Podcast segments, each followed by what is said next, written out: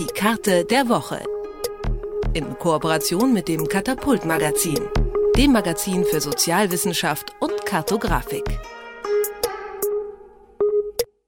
Der sogenannte Islamische Staat gilt als besiegt. Seit März kontrolliert die Terrormiliz keine Gebiete in Syrien und dem Irak mehr. Doch das bringt neue Herausforderungen mit sich. Um die 50.000 mutmaßliche IS-Kämpfer befinden sich derzeit in Gefangenenlagern vor Ort und warten auf ihren Gerichtsprozess. Doch sie zu verurteilen ist nicht so einfach. Warum, das zeigt die aktuelle Karte der Woche und über die spreche ich mit Julius Gabele vom Katapult Magazin. Hallo Julius. Hallo. Der Blick auf die Karte der Woche macht deutlich, die Strafverfolgung ist wirklich ziemlich kompliziert. 57.000 mutmaßliche IS-Anhänger aus 48 verschiedenen Ländern. Das ist wahnsinnig viel, aber trotzdem sind das ja alles Länder, wo es eigentlich funktionierende Rechtssysteme gibt. Warum schickt man denn die ganzen nicht zurück? Ja, es hat vielerlei Problematiken. Zum einen wollen die Staaten die nicht wieder aufnehmen und zum anderen können die die Prozesse auch gar nicht richtig führen im Ausland meistens, weil eben die Verbrechen vor Ort untersucht werden müssen und dann entsteht ein enormer logistischer Aufwand. Der schnellste Weg wäre also eine Strafverfolgung direkt vor Ort. Syrien ja, fällt aufgrund der aktuellen Situation immer noch raus, kommt also eigentlich nur der Irak in Frage.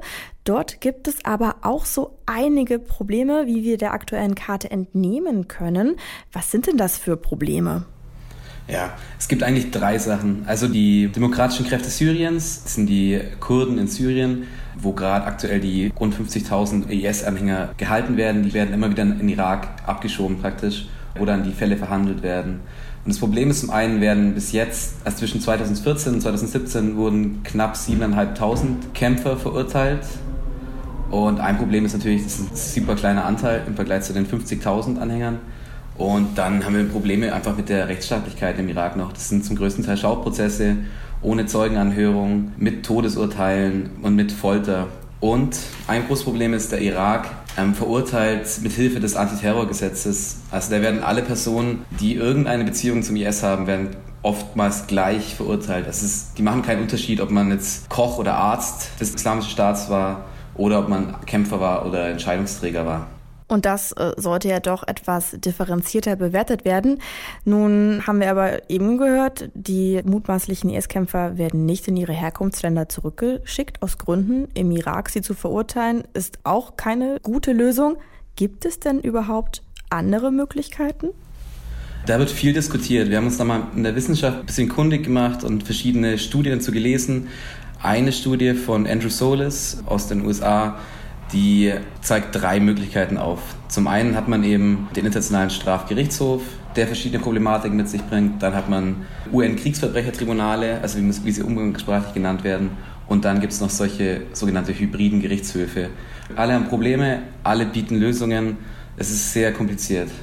Könntest du uns eine dieser drei Möglichkeiten ein bisschen näher erklären? Kann ich gerne machen.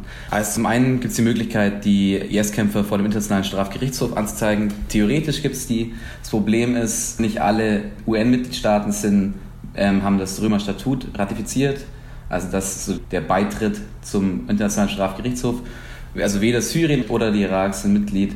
Dadurch gibt es nur die Option, IS-Kämpfer zu verurteilen, wenn sie aus den Vertragsstaaten kommen. Dafür müssen aber die Identitäten geklärt werden, was in vielen Fällen problematisch ist. Und ein anderes Problem ist, dass der Internationale Strafgerichtshof eigentlich viel mehr darauf ausgelegt ist, Diktatoren oder Milizenführer ähm, zu ähm, verurteilen bzw. Vor Gericht zu, die Verbrechen vor Gericht zu verhandeln und nicht einzelne Soldaten, wie es in dem Fall eigentlich nötig wäre. Aber was heißt das jetzt für die Strafverfolgung? Wird es eigentlich perspektivisch keine geben? Denn alles, was du jetzt erzählst, klingt nicht danach, als sei eine Lösung in Sicht. Nee, ist auch aktuell keine Lösung in Sicht. Es gibt viele Optionen, die verhandelt werden. Was das Wahrscheinlichste ist aktuell so eine Art hybrider Gerichtshof, wie es schon weltweit in vielen Fällen gab. Das sind eigentlich so Verbindungen zwischen nationalen Gerichten, also wie es im Irak der Fall wäre, mit der Unterstützung internationaler Staaten. Zum Beispiel werden die vom Ausland finanziert, zum Beispiel von der UN finanziert. Von der EU gibt es auch die Möglichkeit, die von der Europäischen Union zu finanzieren. Und dann gibt es eine Unterstützung der irakischen Rechtsstaatlichkeit mit europäischen Möglichkeiten oder westlichen Möglichkeiten. Bringt auch wieder Probleme mit sich, aber ist wahrscheinlich gerade die plausibelste Möglichkeit. Einfach, dass weil größere Unternehmungen werden im UN-Sicherheitsrat meist von China und Russland unterbunden werden. Und dann haben wir noch das Problem, dass Assad, also Bashar Assad, das Regime in Syrien in vielen Sachen einfach nicht mitspielen wird sagt Julius Gabele. Ungefähr 50.000 ehemalige IS-Kämpfer befinden sich derzeit in Gefangenenlagern in Syrien und im Irak.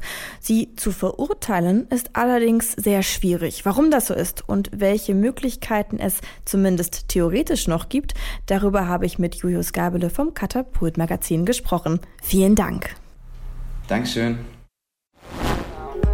Die Karte der Woche in Kooperation mit dem Katapult Magazin, dem Magazin für Sozialwissenschaft und Kartografik.